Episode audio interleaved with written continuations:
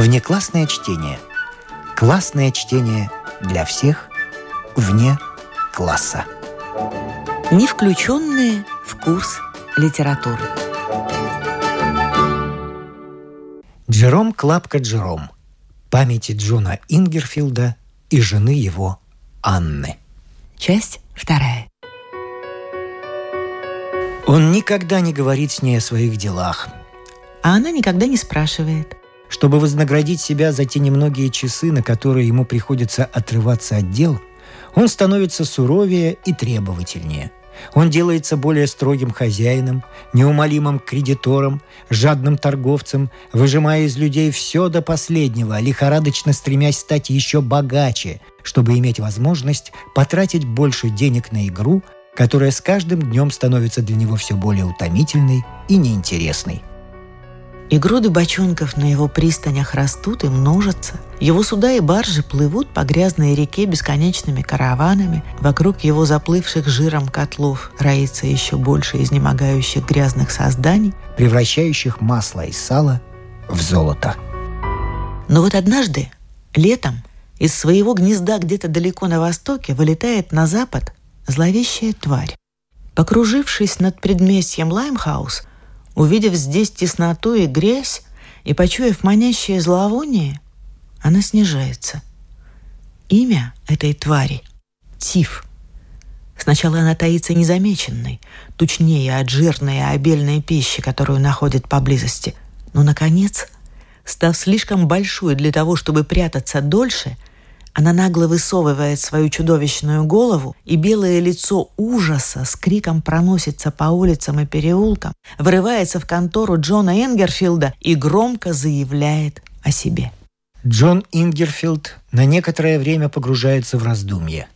Затем он садится на лошадь и по ухабам и рытвинам во весь опор скачет домой.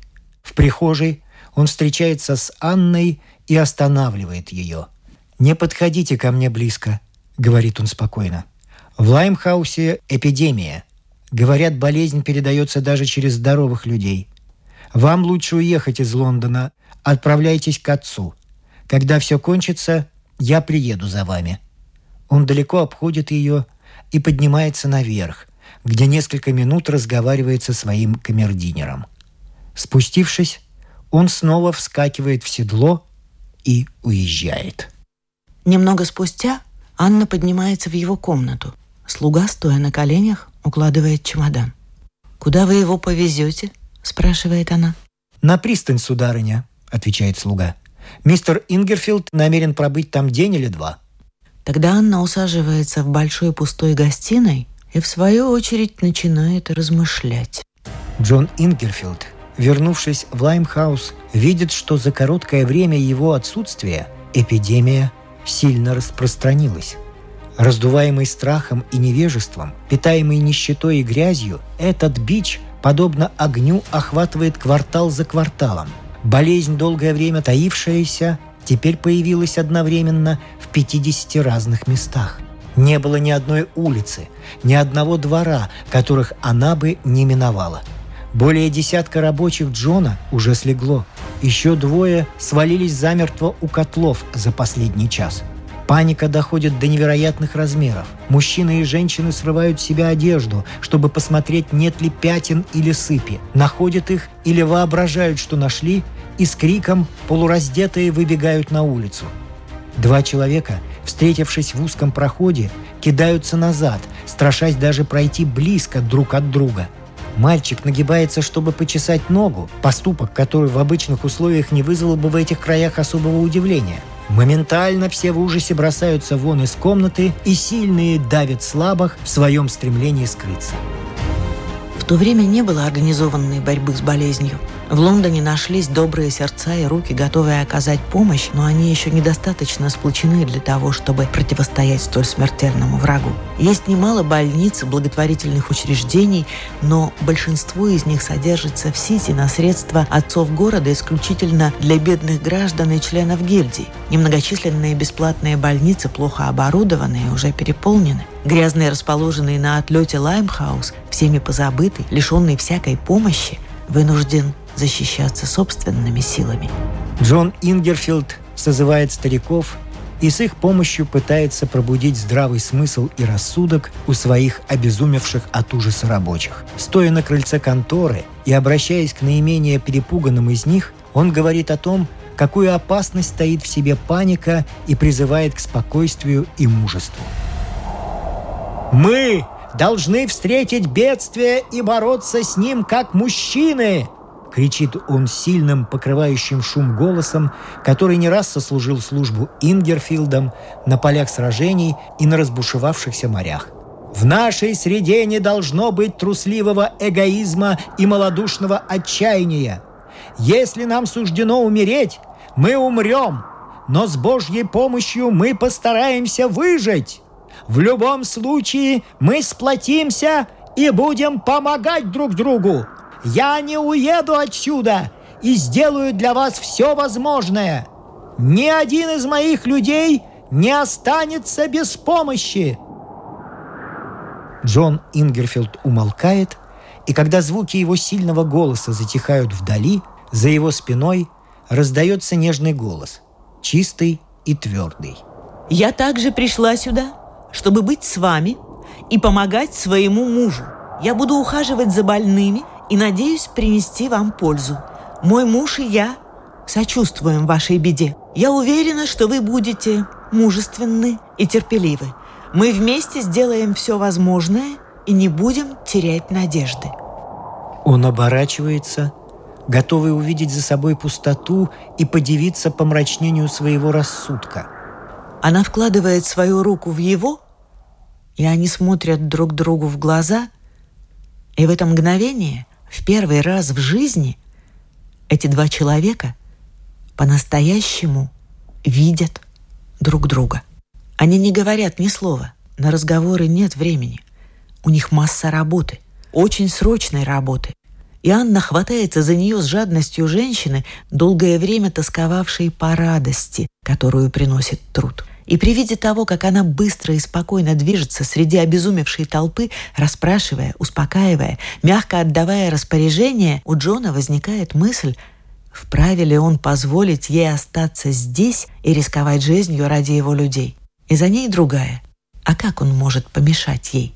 Ибо за этот час он осознал, что Анна не его собственность, что он и она как бы две руки, повинующиеся одному господину, что, работая вместе и помогая друг другу, они не должны мешать один другому. Пока Джон еще не до конца понимает все это, эта мысль кажется ему новой и странной. Он чувствует себя, как ребенок в волшебной сказке, внезапно обнаруживший, что деревья и цветы, мимо которых он небрежно проходил тысячи раз, могут думать и говорить. Один раз он шепотом предупреждает ее о трудностях и об опасности, но она отвечает просто. «Я обязана заботиться об этих людях так же, как и ты. Это моя работа». И он больше не настаивает. Анна обладает чисто женским врожденным умением ухаживать за больными, а ее острый ум заменяет ей опыт. Заглянув в две-три грязные лачуги, где живут эти люди, она убеждается, что для спасения больных необходимо поскорее вывести их оттуда. И она решает превратить огромную контору, длинную высокую комнату на другом конце пристани, во временную больницу. Взяв в помощь семь или восемь женщин, на которых можно положиться, она приступает к осуществлению своего замысла. Она обращается с грозбухами, словно это книги стихов – а товарные накладные – какие-нибудь уличные баллады. Пожилые клерки стоят ошеломленные, воображая, что наступил конец света, и мир стремительно проваливается в пустоту, но вот их бездеятельность замечена, и их самих заставляют совершать святотатство и помогать разрушению собственного храма. Анна отдает распоряжение ласково, с самой очаровательной улыбкой, но все же они остаются распоряжениями, и никому даже в голову не приходит ослушаться их. Джон, суровый, властный, непреклонный Джон, к которому с тех пор, как он 19 лет назад окончил торговую школу Тейлора, ни разу не обращались тоном более повелительным, чем робкая просьба, и который, случись что-либо подобное, решил бы, что внезапно нарушились законы природы, неожиданно для себя оказывается на улице, спешит к аптекарю, на мгновение замедляет шаги, недоумевая, А зачем и для чего он это делает? Соображает, что ему велено сделать это и живо вернуться назад. Изумляется, кто посмел приказать ему. Вспоминает, что приказала Анна. Не знает, что об этом подумать. Но торопливо продолжает путь. Он живо возвращается назад, получает похвалу за то, что вернулся так быстро и доволен собой. Его снова посылают уже в другое место с указаниями, что сказать, когда он придет туда. Он направляется – ибо постепенно привыкает к тому, что им командуют. На полпути его охватывает сильная тревога, так как, попытавшись повторить поручение, чтобы убедиться, что правильно запомнил его, он обнаруживает, что все забыл. Он останавливается. В волнении и беспокойстве размышляет, не выдумать ли что-нибудь от себя. Тревожно взвешивает шансы. А что будет, если он поступит так, и это раскроется? Внезапно – к своему глубочайшему изумлению и радости он вспоминает слово в слово, что ему было сказано, и спешит дальше, снова и снова повторяя про себя поручение. Он делает еще несколько шагов, и тут происходит одно из самых необычайных событий, которые случились на той улице до или после этого. Джон Ингерфилд смеется – Джон Ингерфилд с Ламандовой верфи, пройдя две трети улицы Криклейн, бормоча что-то себе под нос и глядя в землю, останавливается посреди мостовой и смеется. И какой-то маленький мальчик, который потом рассказывает об этом до конца своих дней, видит и слышит его, и со всех ног мчится домой, чтобы сообщить удивительную новость и мать задает ему хорошую порку за то, что он говорит неправду. Весь этот день Анна героически трудится, и Джон помогает ей, а иногда и мешает. К ночи маленькая больница готова. Три кровати уже поставлены и заняты, и вот теперь, теперь, когда сделано все возможное, они с Джоном поднимаются наверх в его прежние комнаты, расположенные над конторой. Джон вводит ее туда не без опаски, ибо по сравнению с домом в Блумсбери они выглядят бледными и жалкими.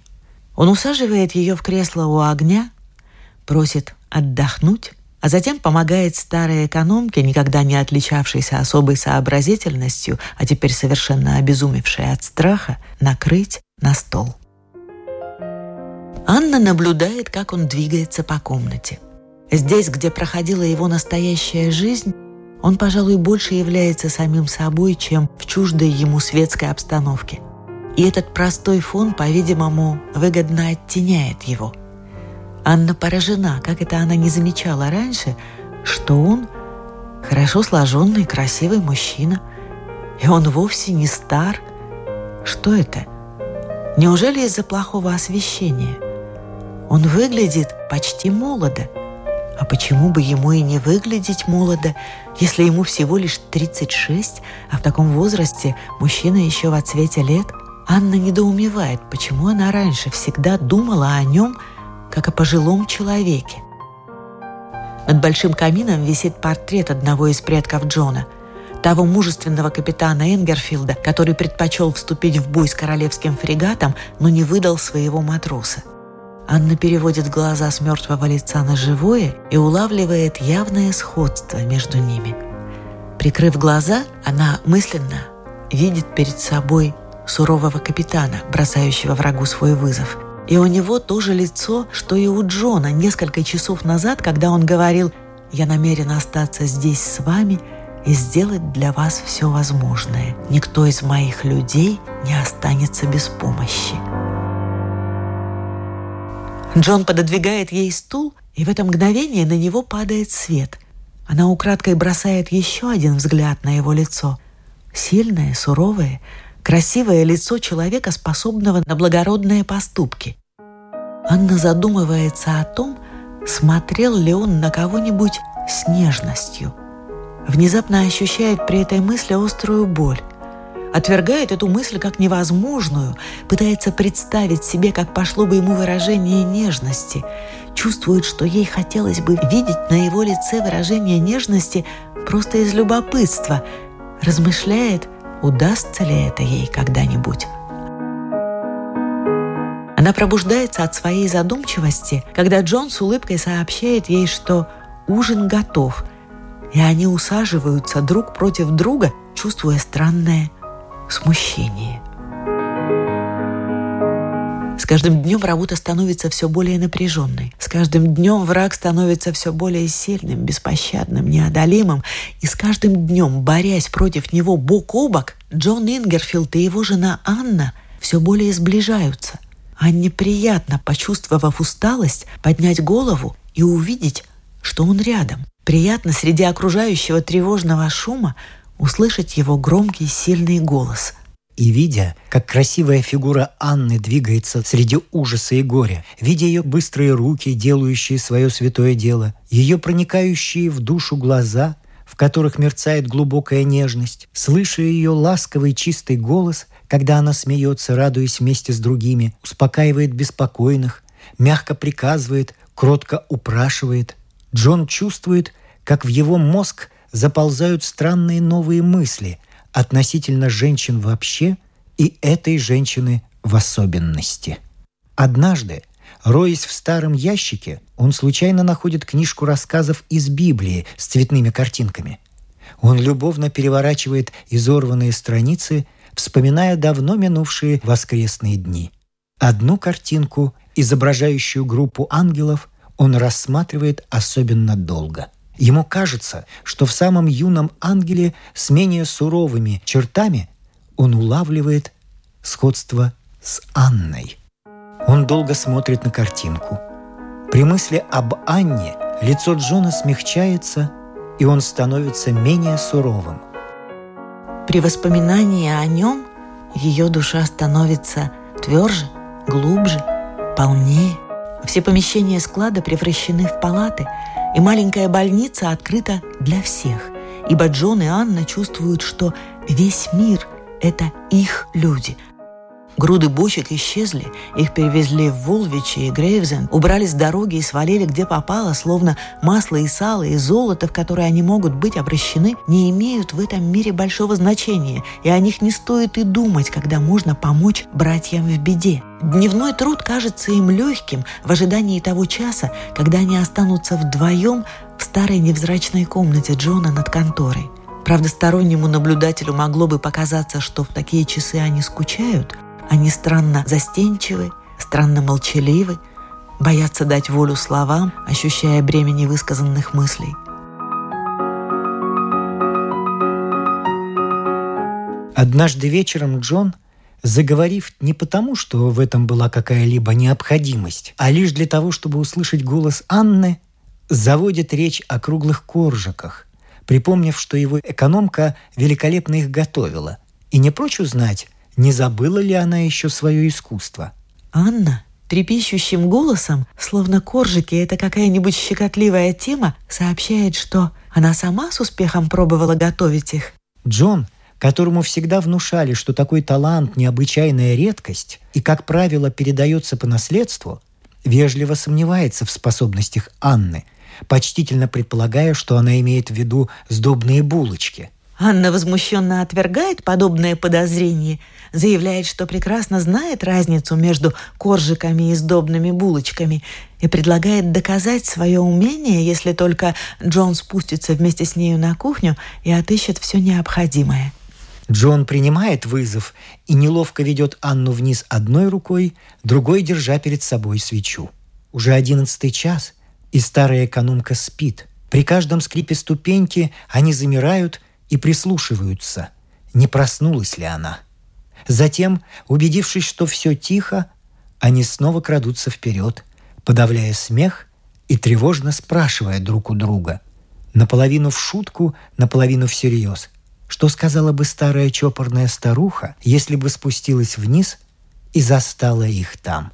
Они достигают кухни, скорее благодаря дружелюбию кошки, чем знакомству Джона с географией собственного дома – Анна разводит огонь и очищает стол для работы. Какую помощь может оказать ей Джон и зачем ей понадобилось, чтобы он ее сопровождал?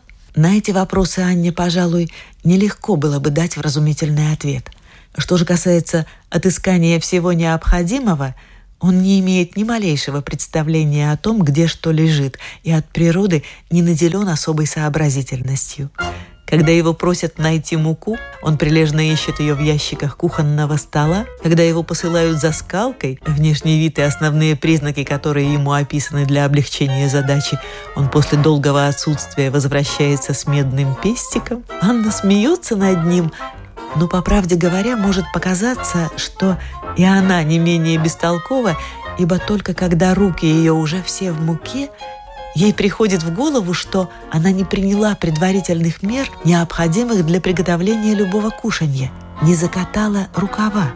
Она протягивает Джону руки, сначала одну, потом другую, и ласково просит его сделать это. Джон очень медлителен и неловок. Но Анна чрезвычайно терпелива.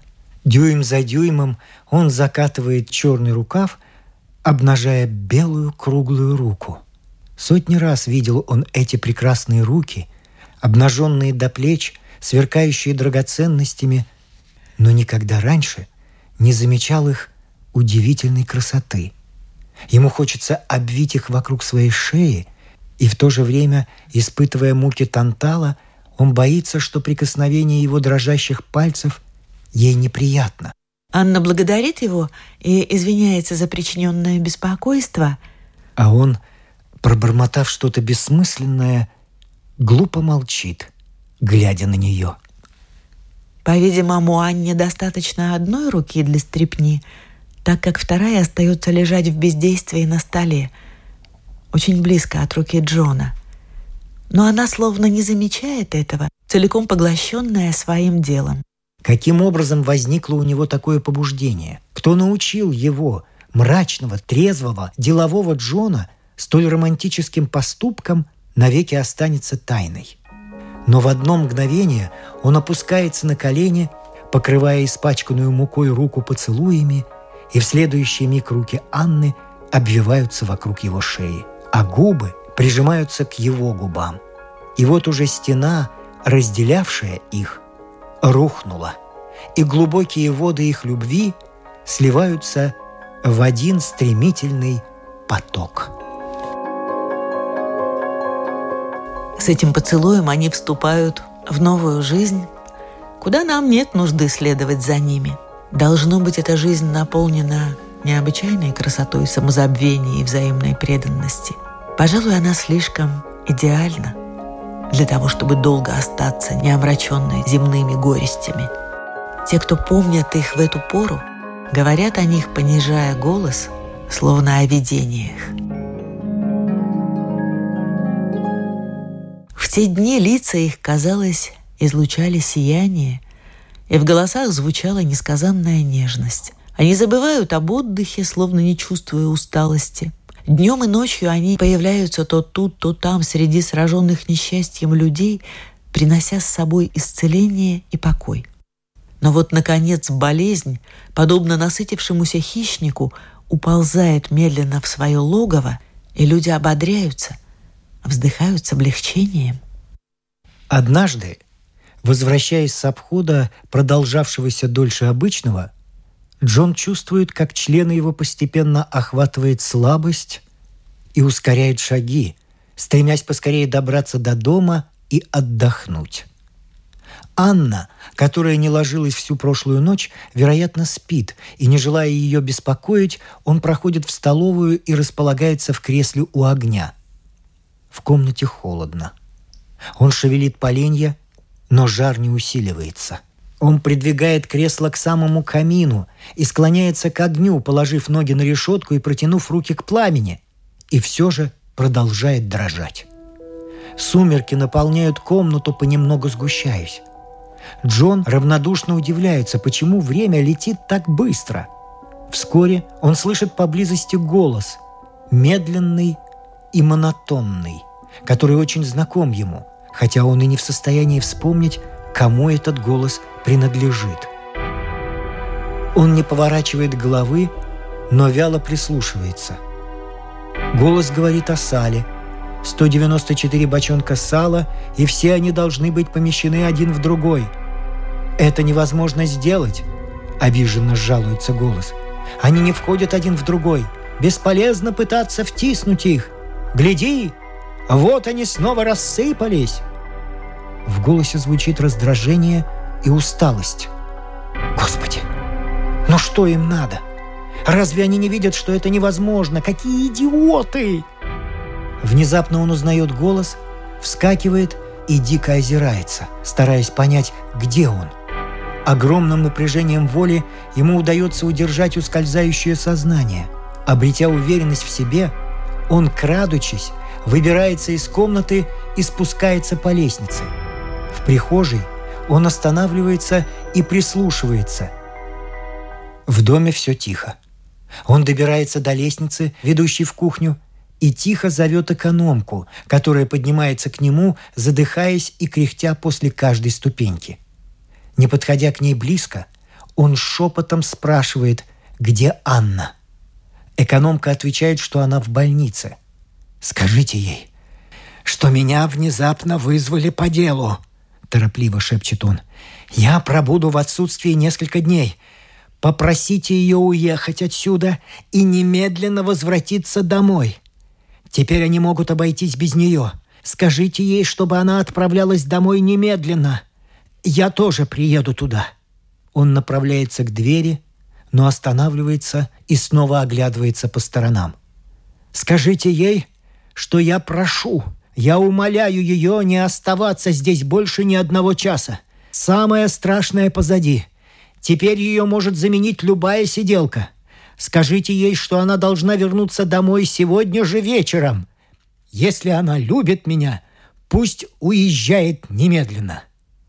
Экономка, несколько смущенная его горячностью, обещает передать все это и спускается вниз. Он берет шляпу и плащ со стула, куда он их бросил, и снова поворачивает к выходу. В это мгновение открывается дверь, и входит Анна. Он кидается назад в темноту и прижимается к стене.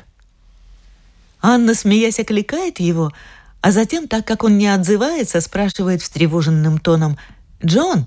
Джон, милый! Это ты? Где же ты?» Затаив дыхание, он еще глубже забивается в темный угол. Анна, думая, что ей это почудилось в полумраке, проходит мимо него и поднимается по лестнице. Тогда он крадется к выходу, выскальзывает на улицу и тихо затворяет за собой дверь. Через несколько минут старая экономка взбирается наверх и передает ей слова Джона – Анна в полном недоумении подвергает бедную старуху суровому допросу, но не может больше ничего добиться. Что все это значит? Какое дело может заставить Джона, который в течение десяти недель не помышлял о делах, покинуть ее таким образом, не сказав ни слова, не поцеловав ее? Внезапно она вспоминает, что несколько минут назад – окликнула его, когда ей показалось, что она его видит, а он не ответил, и ужасная правда неумолимо предстает перед ней. Она снова затягивает ленты своей шляпки, которые начала было развязывать, спускается вниз и выходит на мокрую улицу.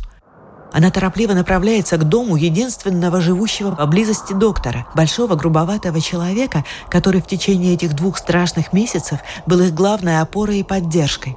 Доктор встречает ее в дверях, и по его смущенному выражению она сразу же догадывается обо всем. Напрасно пытается он разубедить ее – Откуда ему знать, где Джон? Кто сказал ей, что Джон заболел? Такой большой, сильный, здоровый, малый. Она слишком много работала, и поэтому эпидемия не выходит у нее из головы. Она должна немедленно вернуться домой, иначе заболеет сама. Право же, с ней это может случиться гораздо скорее, чем с Джоном. Анна, подождав, пока он, расхаживая взад и вперед по комнате, закончит выдавливать из себя неуклюжие фразы, мягко, не обращая внимания на его уверение, говорит – если вы не скажете мне, я узнаю у кого-нибудь другого. Вот и все. Затем, уловив в нем секундное колебание, она кладет свою маленькую ручку на его грубую лапу и с бесстыдством горячо любящей женщины вытягивает из него все, что он обещал держать в тайне. И все же он останавливает ее, когда она собирается уходить. «Не тревожьте его сейчас», — говорит он. «Он разволнуется. Подождите до завтра». И вот, в то время как Джон считает бесконечные бочонки с салом, Анна сидит у его кровати, ухаживая за своим последним пациентом. Нередко в бреду он зовет ее, и она берет его горячую руку и держит ее в своих, пока он не засыпает. Каждое утро приходит доктор, смотрит на него, задает несколько вопросов и делает несколько обычных указаний, но не говорит ничего определенного. Пытаться обмануть ее бесполезно. Дни медленно тянутся в полутемной комнате. Анна видит, как его худые руки становятся все тоньше, а его запавшие глаза все больше. И все же она остается странно спокойной, словно удовлетворена чем-то. Незадолго перед концом наступает час, когда к Джону возвращается сознание – он глядит на нее с благодарностью и упреком. «Анна, почему ты здесь?» – спрашивает он тихо и с трудом. «Разве тебе не передали мою просьбу?» В ответ она смотрит на него своими бездонными глазами. «Разве ты уехал бы, бросив меня здесь умирать?» – спрашивает она со слабой улыбкой. Она еще ниже склоняется над ним – так что ее мягкие волосы касаются его лица. Наши жизни были слиты воедино, любимый, шепчет она. Я не могла бы жить без тебя. Богу это известно. Мы всегда будем вместе. Она целует его, кладет его голову себе на грудь и нежно гладит его, как ребенка, и он обнимает ее своими слабыми руками – Скоро она чувствует, как эти руки начинают холодеть, и осторожно опускает его на кровать, последний раз смотрит ему в глаза, а потом закрывает веки. Рабочие просят разрешения похоронить его на ближнем кладбище, чтобы никогда не расставаться с ним. Получив согласие Анны, они приготовляют все сами, желая, чтобы все было сделано только любящими руками. Они положили его у церковного крыльца, чтобы, входя в церковь и выходя оттуда, проходить близ него. И один из них, искусный каменотес, сделал этот надгробный камень. Сверху он высек барельеф изображающий доброго самаритянина, который склонился над страждущим братом, а под ним надпись «Памяти Джона Ингерфилда». Кроме того, он хотел высечь еще стих из Библии, но грубоватый доктор остановил его. «Лучше оставь место на тот случай, если придется добавить еще одно имя». И на короткое время камень остается незаконченным. Пока через несколько недель та же рука не добавляет слова «и жены его Анны».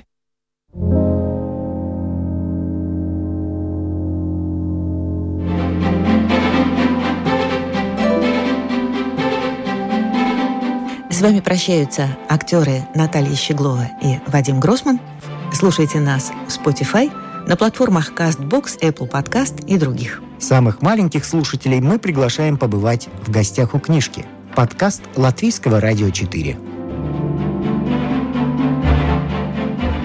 А для тех, кого интересует наша женская роль в истории, в подкасте Латвийского радио 4 звучат истории на манжетах.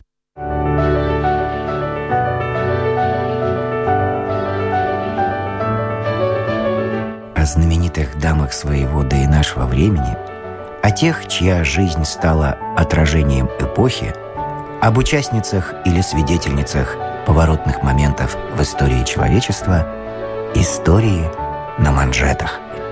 Ссылку на этот подкаст вы найдете в описании сегодняшнего эпизода.